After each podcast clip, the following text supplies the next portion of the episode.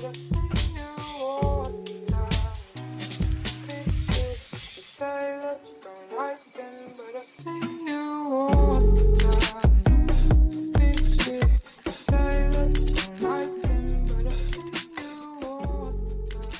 up, guys? Welcome back to Clear the Cash. I'm your host, Nate List. You can find me on Twitter at an outraged Jew. And of course, with me is Jesse Bach. You can find him on Twitter at planet underscore fatness.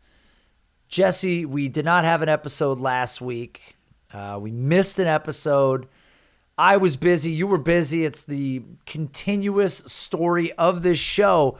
But you were busy for other reasons, much cooler reasons than my reasons for being busy. You were in Vegas, and I want to talk about that. But before I do, I want to mention to the listening audience we have a significant weekly audience, and we appreciate everybody that responds to us on Twitter and social media. Um, Jesse and I are going to go to an every other week schedule. So, just so you guys know, if you don't see a show next week, uh, that is because Jesse and I are taking the week off um, to you know prep better content week to week. You know, with the hobby, there's lots of stuff to talk about. We can always drum things up, but making things more actionable every two weeks will give us a nice opportunity to kind of delve in and find some inefficiencies in the market and try to exploit them. And I'm hoping you exploited Vegas. There's a lot to take advantage of there, Jesse. Did you or didn't you?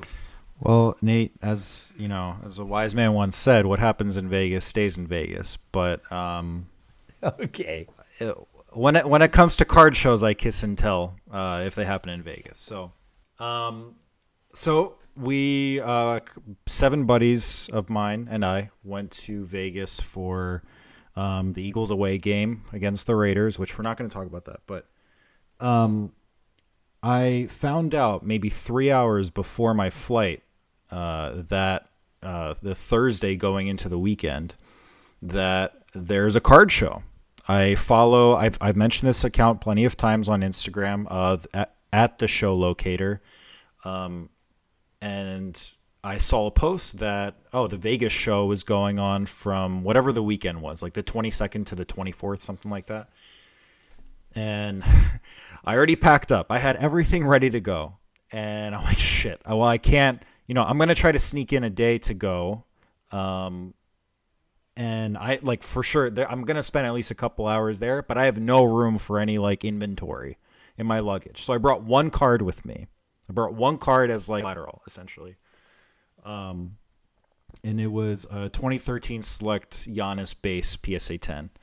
That was like that was just the one card. I'm like, ah, eh, I don't like whatever. I, I need something to to get some capital here. So I go to the show. I, um, you know, we we land super late, like three o'clock in the morning. Um, I get plenty of rest, and then go to the show the next day. Spend like maybe three hours there. Um, it was a really nice. It was a nice show. It was like 200 tables worth. Um, I didn't stop by that Saturday or Sunday, but it, honestly, there there were probably more, even more dealers the next two days than, than the first day that I went there. Um, shout out to uh, uh, Kaboom collector John Scanlon. Uh, you might remember him on an episode we had maybe maybe two months ago or so, maybe a little less. Of course. That How was, could I forget John? That was like our best episode. I swear to God, dude, that was that was so good. He he had so much good stuff to say. Um, I hit him. I, I I saw him there. I all of a sudden there's there's this one table that has nothing but kabooms. Maybe maybe a couple of UFC cards. Maybe a couple couple of you know non kaboom stuff here and there and I see there's a guy manning manning his table and then this like kaboom loaded ass kaboom table. I'm like, do you happen to know John Scanlon? And he's like, yeah, this is his stuff. I'm like, oh shit, okay, all right, yeah. So I'm I'm gonna stick around for him. So caught up with him a little bit. Um, I hope he had a good time, and I, I was gonna try to grab a beer with him, but there was just with the schedule that my friends and I had, there was no way. But um, but it was really good to see him. Um, also, I, I've never mentioned uh, this guy's account, but uh, at KD24 Cards. Um, uh, his name's Kevin. He's he's a really good uh, collector, kind of turned quasi dealer at these shows, and um, I, I I know about him. He hit me up after we started doing this show in the you know in the early days. So um, he's actually you know, we kind of have Philly connections. I went to Temple University as an undergrad, and he went to Drexel, so we kind of have like a you know a little Philly connection there, even though he lives on the West Coast now. Um, but it was really good to see him there uh, and and catch up with him. Um, but I mean, the show the show was sick. It was just. I've never been to a West Coast show. I've been to Chicago. Chicago's as far west as I've been at a card show, outside of the Good East Coast, grief. so- That's not even. You can't even call that traveling it's west. not. That's not. That's no. It's not west. It's that's that's uh, barely Midwest. But um, the the West Coast shows like they're just so. I I, I don't want to. I don't want to call the East Coast shows like. uh, Like I don't want to say they're just uh, negatives too. No, it, it's not negative, but I don't know. Just what something about the West Coast shows. They're just so much more laid back. People are more friendly to one another. Dealer, like you could just talk. You could just shoot the shit with dealers and not even have any intention to buy, and they don't really care. Like they they'll just shoot the shit with you. Isn't that the whole mentality though of like the East Coast is that it's really fast and everybody's got places to be and it's like this hustle and bustle. It is. It's not a stereotype. Um, that's that's how it actually is. Like I've had, I've talked to people, um, you know, people I I meet on the road or Uber drivers, whoever, who have lived in around Philly or Jersey or New York, and they all say the same thing. Wherever they live, they're like, "Oh my god, I love this so much more." It's just the pace here is is nothing. Like people are so much kinder to each other. Uh, nobody's rushing to get from point A to point B for no reason whatsoever, and that like perfectly describes the East Coast. So, yeah, I, I was able to talk to a lot of dealers. Um, I had I mistakenly wore my Sixers shirt the morning of the whole Ben Simmons news coming out about mental health, and um, so yeah, I had prob probably half the show hit hit me up while I was there, not the other way around, because they're like Ben, what's going on, Ben? What's going on? What's going on, Philly? And uh, yeah, I mean they were they were good sports about it though. Like we kind of we would just kind of give our thoughts about the whole situation, everything going on with him and uh, with the whole mental health thing. And honestly, uh, to this to this day, I don't know how much he's like. I, I think there is something there. Um, as a side note, uh, mental health wise, he's very clearly not mentally strong. Uh, we we saw evidence of that last year in the playoffs against the Hawks. Um, but uh, he's he's using it as a crutch right now. Like he's just trying to save face. I think personally. Um, but yeah, that's that's uh, I guess yeah. Besides half the card show giving me shit for for the Sixers shirt, that's that's neither here nor there.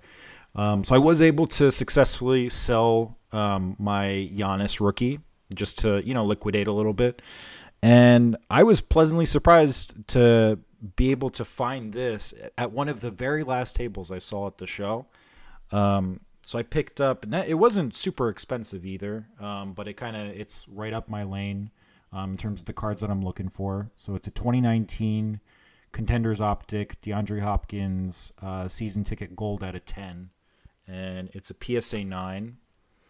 Um, this card didn't. I I just I honest to God I just paid sticks. The guy wasn't budging, and the price was beyond fair to the point where it cost a little bit over what a raw copy would cost. And I'm I'm cool paying PSA nine prices when they're just over raw, especially if, if the card is is as rare as as a card like this one is. Um, so I just I I didn't even budge. I just I paid cash for it right then and there after I sold my Giannis. Um, yeah, honestly, the sh- uh, Nate, I'm sure you've been to a couple shows yourself in Oregon and uh, Portland area, Washington. Um, dude, I, I'm digging West Coast card shows. Well, look, everybody on the West Coast is blazed out of their mind, Jesse. I don't know if you know this or not. Everybody's high all the time. There's no hustle and bustle. I can tell you firsthand if you've ever been on a freeway in Oregon, nobody's got anywhere to be. I yell that seven to 15 times when I'm driving. I'm just behind the wheel, just gripping it. And I'm like, does nobody have anywhere to be right now? I'm like trying to get left, you know, right, get around people. It's actually frustrating. I got to be honest with you. I know you come over here and you're like, ah, it's like opening up like a can of soda on like a hot day. It's like, ah, it's not like that. It's actually terrible. But the people are probably a lot more laid back and more conversational. I mean, the Oregon ones that I've gone to, the Washington ones that I've gone to, um, there's there's certainly a the culture of the card industry in general, right, is really cool. I went to that card shop in Arizona. Guy was very cool. All the shows that I've been to, very much same. Jesse, look, but while in Vegas, did did you do anything else? Sounds like you went to the football game. Did you do any gambling at all? Uh, very little. I like to. I don't know. If if I gamble, I'm not gonna gamble. I'm, if I lose like twenty bucks, that's it. Honestly, I try not to I don't like to put my money in like dangerous situations and it's gambling is I'm not saying I necessarily have that like a like addictive gambling gene, but I don't want to mess with it. So um, I know when to I know when it's time to, to turn away. So no serious gambling. Um, you know, with, honestly, for the most part, we we kept it pretty like I guess like PG thirteen to maybe R rated. Like it wasn't, you know, we didn't do anything like super crazy. Um, but uh, seven guys in Vegas. It got R rated. It was yeah, but nothing not, crazy. Nothing, nothing super. We were there for a football game. Okay, we were. You know, dude, the movie Saw is rated R. Well, that's one way. That's one way to take it. So well, that's that's good. I'm I'm glad that you had a good time in Vegas. I've been to Vegas a handful of times. Um, I have to I have to audit the group of people that I'm going with. I have to make sure I'm like, look, who you have to identify who's the most insane person in the group and keep them in check because they're always the ones that are going to drag you into the most strange situations because Vegas offers quite a few opportunities to get yourself into trouble we'll keep it PC on the show. It's a family show, even though you said you went with seven guys and went rated R in Vegas, which opens up a, just a, a, a list of opportunities of things that could have taken place. But I won't probe you any further. Jesse, segue, oddly enough, to card porn. Uh, great Instagram account. We go from Vegas to card porn. They're a great Instagram account.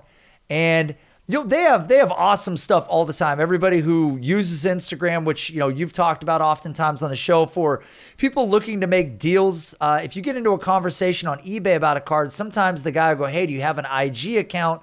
Because what they want to do is remove eBay and their sales tax and their cut and all that out. You can go to IG and you can get some really good deals done over there. But Card Porn is an excellent account and you follow them as well as I do. And it feels like they've been on a hunt of late and they are exposing so many issues in the industry. A lot of them around fraud, a lot of them around uh, exposing grading companies. And they did something with PWCC not too long ago over a Steph Curry card uh, during an auction and some things. But most recently, they struck again. And what was it this time? I Have um, I don't have uh, oh my god, a blowout card account. Like I, I don't I don't have a I don't have an account on blowout on blowout. So um, all these things like honestly maybe I should. Maybe this is the play here. Maybe create a blowout card uh, a blowout forum account just to dig like you don't even have to post just dig through stuff and you'll find the craziest shit that's probably true like probably a decent amount of it's true so the story behind this guy is people have known on on blowout that he's been he's been a scammer for a while. Um, he actually hit me up. I'm not going to say his handle, but he hit me up about probably the biggest card I've ever posted on my Instagram account. He hit me up about it uh, maybe like two, three months ago, um, around the time that I sold it. So, um, that was a little concerning after the fact. Thank God I sold it, and it probably didn't go to him, as far as I know, uh, fortunately. So, um, this individual, uh, how he would, uh, so this is this is probably his biggest biggest scam to date, which Card Porn unveiled. Uh, it's probably been well known for a little bit, um, but to Card Porn and you can message them privately honestly. They take your request seriously. If there's like if you find yourself being in the wrong somewhere and it's pretty significant they'll they'll put they'll post it out there. Like they'll do their own research confirm everything is true and then they'll they'll they'll put it out there. They don't hesitate to to put out stuff that they did research on. So one individual claimed that uh, uh, this account that we're talking about stole a very very valuable Tom Brady rookie card from him and the way he stole it is he claimed that he never received it in the mail. Um, and at the time, he spent about five thousand dollars for the card. So uh, whenever he got it, I mean, five thousand dollars—that's not a small amount of money. Um, he claimed it was lost in the mail. The seller had to reimburse the buyer. So the seller basically was out on out five thousand dollars. Meanwhile, this individual, uh, the buyer, at some point in the near future, posts the exact same card on his on his very well followed Instagram account. He has he had like well over five thousand followers. Um, he thought he was being clever by by um, blotting out the serial number on the front of the slab, yet he didn't do anything to the to the PSA barcode on the top left. Um, if you screenshot that barcode and scan it on another phone using the PSA app, it'll scan just fine. So that barcode matched up with the serial number of the card that supposedly went missing. What why this story became it's it's already you know this is not like a light thing. Uh, Five thousand dollars is a big deal um, to steal from somebody, but what made this a big deal is that in March of 2021, this another copy of this card sold through Goldin Auctions after buyer's premium for $181,000. You're talking about some stealing something that is now worth six figures, that is a felony. Um, this is this is we're diving into some serious stuff here in terms of fraud. This isn't like you know jipping somebody on like fifty bucks or hundred bucks or something. Um, this is this is big time money, and that was that was I believe the first card porn post about this about this individual. And then over the course of the next week, it was just one thing after another after another. This guy would. Um, so he, by the way, he didn't give the card back at first. After even after this post, um, I th- I wouldn't even be surprised. I think he like blocked card porn. He started blocking people left and right. He started deleting posts uh, he deleted like half of his posts, and he had you know maybe around 200 posts, at least 150 posts. Um, so big red flags. And uh, this individual, uh, in, addition to actual theft like that, um, he was a patch swapper and an autograph tracer. So you might think, why why would you trace an autograph? Um, well, there would be times when you know a player would sign an RPA or something, um, like let's say Kawhi Leonard, which is the exact example uh, that Cardporn highlighted in one of their posts. This individual traced a Kawhi Leonard RPA to you know make the pen seem a little fuller in maybe some parts of the autograph where it was a little streaky and. Um, the clarity of an autograph is very big in cards. Collectors value that very much, um, especially high end collectors as well uh, and even grading companies value it. Beckett, uh, I believe Beckett auto, uh, grades an autograph if an autograph is on the card without you even asking. Whereas with PSA, you have to pay extra for them to evaluate the condition of the autograph. So this this is a big deal. Um, streaky autographs are, are a big deal in terms of um, in terms of the grade of the autograph, and especially if it's something like BGS. So there was one RPA that was um, that was tracked down and actually in possession by Ken Goldin, because said individual wanted to get as as much money as possible for the card. Um, it, I I have to look at the details again. Honestly, the card might have been trimmed as well. Um, in addition to to the to the uh, patch being altered or the the auto being traced. Um, so it was it was in possession by Ken Goldin. Ken Goldin saw all of these allegations uh, that were being brought forward by card porn about this individual, and he reached out to him, and he said, "Listen, uh, there are there are a lot of red flags here about this card. I'm not going to jeopardize my name or my company with uh, with selling this card to somebody when I know it it there is just so much wrong here and it the card is was then graded. It was it was graded by said individual, and it came I believe it came back a ten or a nine five, whichever company it graded with. So it drastic it like the value of the card just like ten x just from that grade. so Ken Goldin reached out to him and said, "Listen, I can send this back to PSA as you know, Goldin is um, owned by Collectors Universe, which is the company that owns PSA. He said, "I can I can send this back to PSA and they can grade it, but they uh, don't assign a number grade. They label it as altered." And you can do whatever you want with it from there. You, I can ship the card back to you. I can sell it through my auction, which gets a lot of eyeballs and uh, eyeballs of people who have very deep pockets. And some people wouldn't even mind having a card like that. And he never got back to him.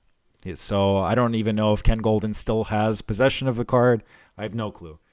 Um, so, so, there was one part of the story that had a happy ending. Eventually, he did uh, send back the the PSA 10 SP Authentic Tom Brady rookie um, to its rightful owner, um, probably to avoid some jail time. But uh, there's been like there there's just so much wrong that can go in a hobby like this, and I wouldn't worry about it too much if if you're looking at you know like even like football RPAs. The the the price of football RPAs, unless if it's like an all time great quarterback or an elite modern quarterback. Um, you're not really going to find stuff like that for for for football but for basketball like stuff like this can 10x a card's value 20x a card, 100x a card's value um, so you know theft is a real thing unfortunately in this hobby um, don't fucking do it because you might get arrested. Like that i mean this is this is a serious thing. Like in term like when i say felony like fbi agents are like monitoring this hobby.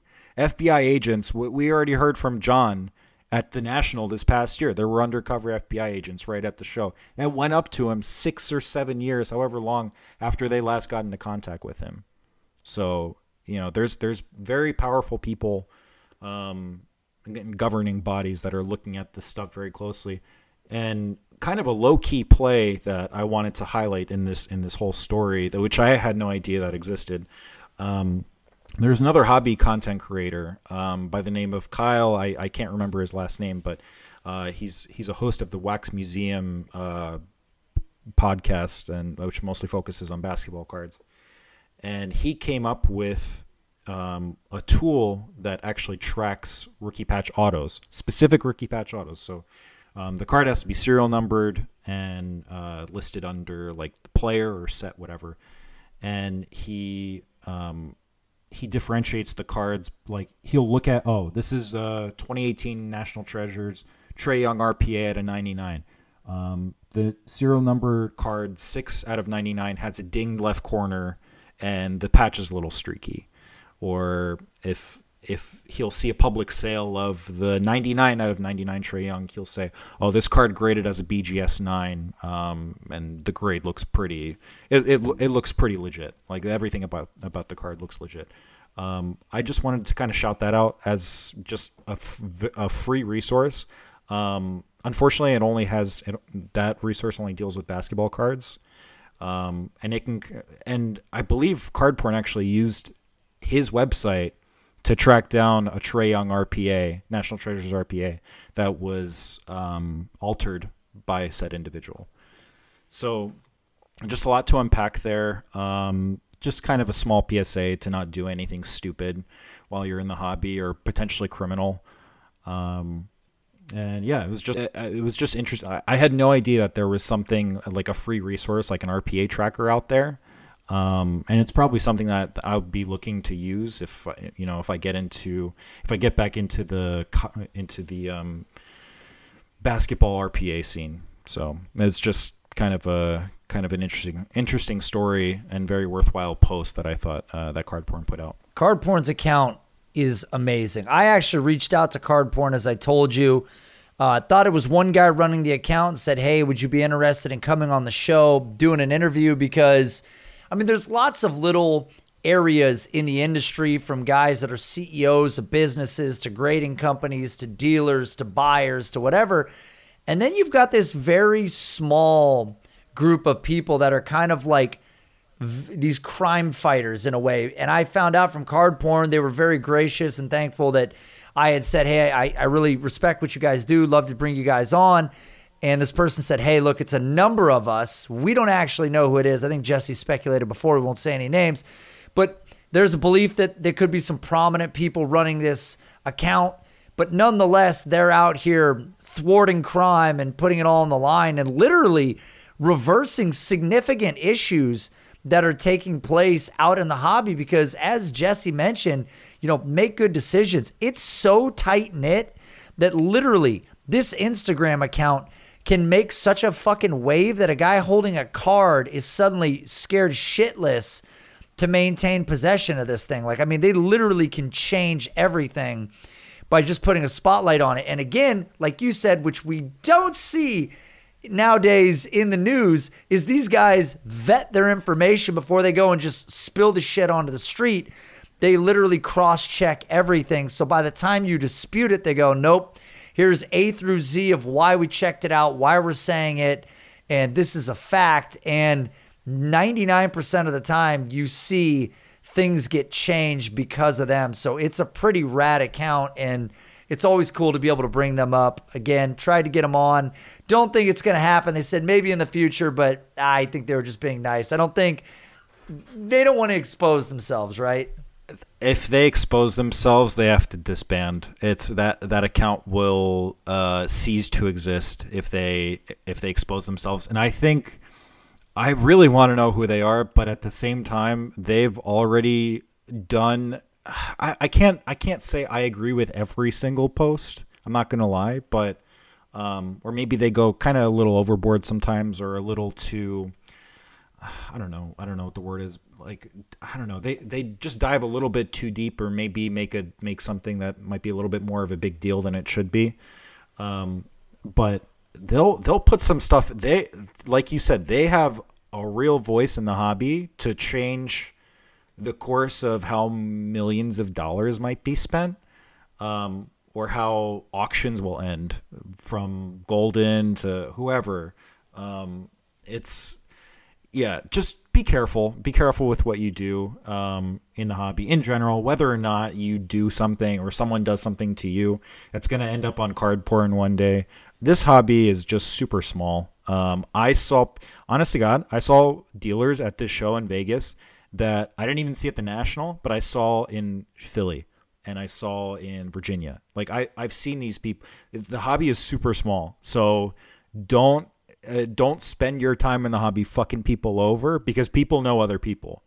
Um, it's just it's the hobby world is very very small, so just be kind to everyone and don't dick people over. Not to mention fucking people over in the card industry is so hard. People have such a keen eye for this. Like smart buyers know how to identify all the potential fraudulent bits and pieces of trimming of a card and like you said you know, patch swapping or whatever the serial numbers or you know anything that there's so many ways to spot fraud. And i'm always shocked. And that's one thing about the card porn account is they do point out a lot of like what's considered fraud or somebody's tampered with a card. And i'm always shocked at what they find because i'm like I might not have caught that myself. Like, I don't know, you know, and they get, like you said, a lot of intel from people, but nonetheless, I think we've probably blown card porn enough uh, for one episode. So we should probably pull back on that a little bit. Uh, but I do want to go forward on this topic Dak Prescott. Now, you and I have talked about Dak Prescott, sidebar, not on this show as often.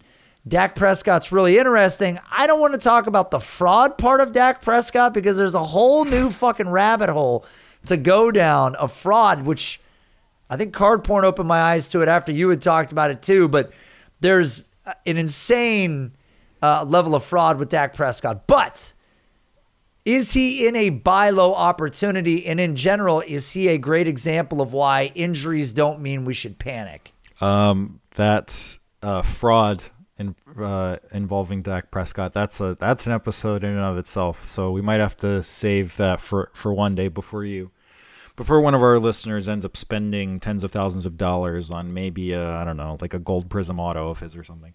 So so um, do I think uh, Dak Prescott is buy now? Well. Uh, I'm I'm not quite sure about right now. I'd have to take a deeper look into how his market is currently doing, but one one reason why I found him interesting is uh, with the importance. It has to do with the importance of being patient bef- before getting into a player after a significant injury.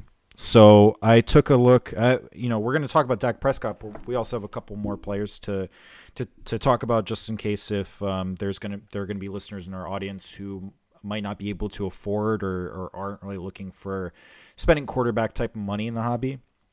So uh, the reason why we looked at Dak, Dak Prescott as part of like a case study of maybe an injury buy low or post injury buy low is because of his excruciating ankle injury in 2020 uh, in the middle of the season. Um, his so the, the one card I looked at for him, uh, I, I did like a, uh, I don't know, a moment in time where like a month by month price comparison was his rookie Prism Silver PSA 10 um, on September 16th, which is right around the kickoff of the 2020 season. That card peaked. Guess what price the card peaked at? Knowing what it is right now, so right now it's probably it's in like I don't know the the five hundred dollar range. I have to, I, am that's a total guess, but it's it's more far more reasonably priced now. Guess what it peaked at in September of 2020? Mm, boy, I feel like I'm gonna get this wrong. Eighteen hundred. Okay, that was a little high. Uh, fourteen twenty five. Um, which even even fourteen twenty five. That's that's still high for a card as high pop as that. Um, last last I checked, I'm pretty sure that pop's got to be somewhere between 500 and a thousand. Like it's not even that low pop of a card. So that card peaked in September, um, mid September at four, $1,425. Um, it kind of settled down as um, as the season went on into early October. Um, it settled around like seven hundred and fifty dollars or so. So it was a far more palatable price. And this is this is pre-injury, by the way. On the date of his injury, October 11th, it dips all the way down to around $500. So just like that, it dips around 250 bucks just just with the injury right off the bat. From you had a, a good two month period. Uh, you know the league knows he's out for the year. Everybody, card collectors know that he's out for the year. For a good two month period between the middle of October and the middle of December, you could buy that card for anywhere between three hundred and ninety dollars and $500, a card that used to cost almost $1,500 just a few months before. Um, it, it bottomed out on uh, on 11:30, November 30th, for just under $400. It peaked again. Like, all right, so let's say you bought that card in late November, early December. That card sold again in March. So just a couple months later, three, four months later, for over a thousand dollars. Um, and what's what's crazy is, all right, so you might have like a bit of an outlier sale. Okay, it went over a thousand dollars, but even if you didn't catch, if if you didn't if you didn't ride the wave and just get the top of it and jump off, you could have you could have still sold this card anywhere between early February through late May. So that's a that's a nice 90 day period. You could have sold that card for well over $800 because that's what it was regularly selling for between those three months. So, like I said, um, if you don't want to get into the court into the quarterback game, um, or you don't have the money for it, it it is extremely profitable. But this is you know this could be applicable to other skill positions as well. So I thought the marquee running back that I would look at I would look at in a case like this post injury is somebody like Christian McCaffrey. Um, his Prism Silver rookie PSA 10 peaked on August 26th of last year, uh, f- going for a little over $850 um, on uh, on the week of his uh, high ankle sprain, which um, Matt Kelly appropriately uh, labels as high ankle fucked. And it's not just high ankle fucked in real life football, it's high ankle fucked in the card market too. Because his his prices dropped all the way down to $455 post injury.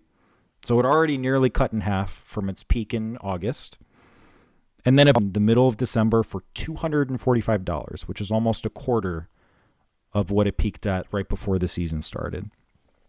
Then between early March and early April of 2021, if you bought that card in the 250 $275 range, sub $300, you could have sold it for $500 consistently around April. So just hold that thing for a couple months. Wait a couple weeks after the injury um, because eventually there will be a bottoming out. And as soon as you start to see a slight uptick in prices, that might be a, a time when you want to jump in. And for the, the third example, I'm going to go with an even cheaper option at this, especially at this point in time. And that's Michael Thomas. So, of course, no surprise, we're also going to look at his Prism Silver PSA 10. Um, in the summer of 2020, it was consistently selling for between 750 and 850 dollars. Um, it peaked uh, on September 13th, going for $865, the the peak sale price of that card ever. Um, and ironically, I guess someone bought it early in the day before the 1 p.m. game started over here on the East Coast. And then week one, he goes down with the ankle injury. He finished the game with like three catches for 17 yards. Um, it it come the injury comes back as a high ankle sprain or high ankle fucked, and fucked his prices were because that card dropped the very next sale of that card nine days later went from $865 to $435 already cut in half. It bottomed out during the season in late october selling for under $200 $190 um, the drop off is crazy from the peak price to this price. It dropped almost 80% in a matter of a month and a half, like a month and fifth, month and 16 days. Then it picked back up um, and it sold at the peak, at another peak in the off season in late February for $410. So if you if you could have picked this up in the $200 range in the middle of the season when nobody's talking about Michael Thomas, you could have doubled your money right then and there. And I even think uh, I'm I think there's somewhat of a buy opportunity right now with this card because if you look at eBay auctions right now, this card is consistently going for around $100. Nobody's talking about Michael Thomas right now. Nobody. Like the there's still the Saints are still waiting for him to get back to practice and beat reports keep saying, yeah, he's still you know, it's week eight right now, but he's still a couple weeks out. He's still a couple weeks out. And um, I like I don't know. Even even in fantasy football, there's probably not much better of a buy low than somebody like Michael Thomas. With when you can get a player who has the ability to win you a fantasy title when he actually comes back. I mean, fantasy managers need him. The Saints need him. Jameis needs him. Um, and if people are looking to make a quick buck and hold on to his stuff for maybe, I don't know, a month after he comes back onto the field, or f- even if you buy in now and he comes back at some point during this season, even like the week or the week after he comes back, that might be a decent sell opportunity because $100 for this card, like going into the 2020 season, going into the summer of 2020 was the last time we saw this card uh, go for $100 and it's going for $100 regularly right now. So um, i don't know. There just there there are just a couple examples of um, why players like this might be an, actually a buy opportunity after a pretty big injury. Um, Dak Prescott obviously being the most profitable, but even you you can find your opportunities in running back and wide receiver as well. And I, I didn't even mention I think CMC rookies are a pretty decent buy opportunity right now too. Um, we're seeing we're seeing them go for around two hundred dollars right now, and that's even for CMC. I believe that's too cheap. So if you're looking to buy into a player um, who just went down with a big injury, it might be worthwhile to wait maybe a month, month and a half or so before his prices bottom out, and then you're you'll be looking at a profit. Michael Thomas is exceptional. We've talked about him on the show before, but this is a guy that since entering the league has been the wide receiver seven, wide receiver four, wide receiver six, wide receiver one, and then got hurt, obviously. But would have had another top 10 fantasy season. And as I've expressed before, I think he's got multiple years left on him. Just injury wise, this guy has had nothing. And again, this injury was an elective, or at least his surgery was elective on his behalf. So, once again, it's not really like Michael Thomas has really been fucked up too bad. Um, but this is one of the better receivers I think we've seen in the last I mean, 20 years of football. He's an exceptional player. Unfortunately, he was a little older when he came in, 28 and a half now, you know, going to be 29 by the end of the season, but still, exactly like you said, as soon as he shows up, he's going to start contributing in a huge way. Um, so right now might be a great time to buy Michael Thomas. I love all three of those names. They're all popular names. They're all exciting players. Dak, CMC, Michael Thomas, Jesse. So that's the action, folks. That's what you guys keep showing up in my DMs with a car bomb and going, you're like, hey, get in, check this out, my the, the steering wheel, and you're you're driving in, you're going, hey, where's the action at? Well, there it is, right there. If you guys want to make money, Jesse just laid out how to do it.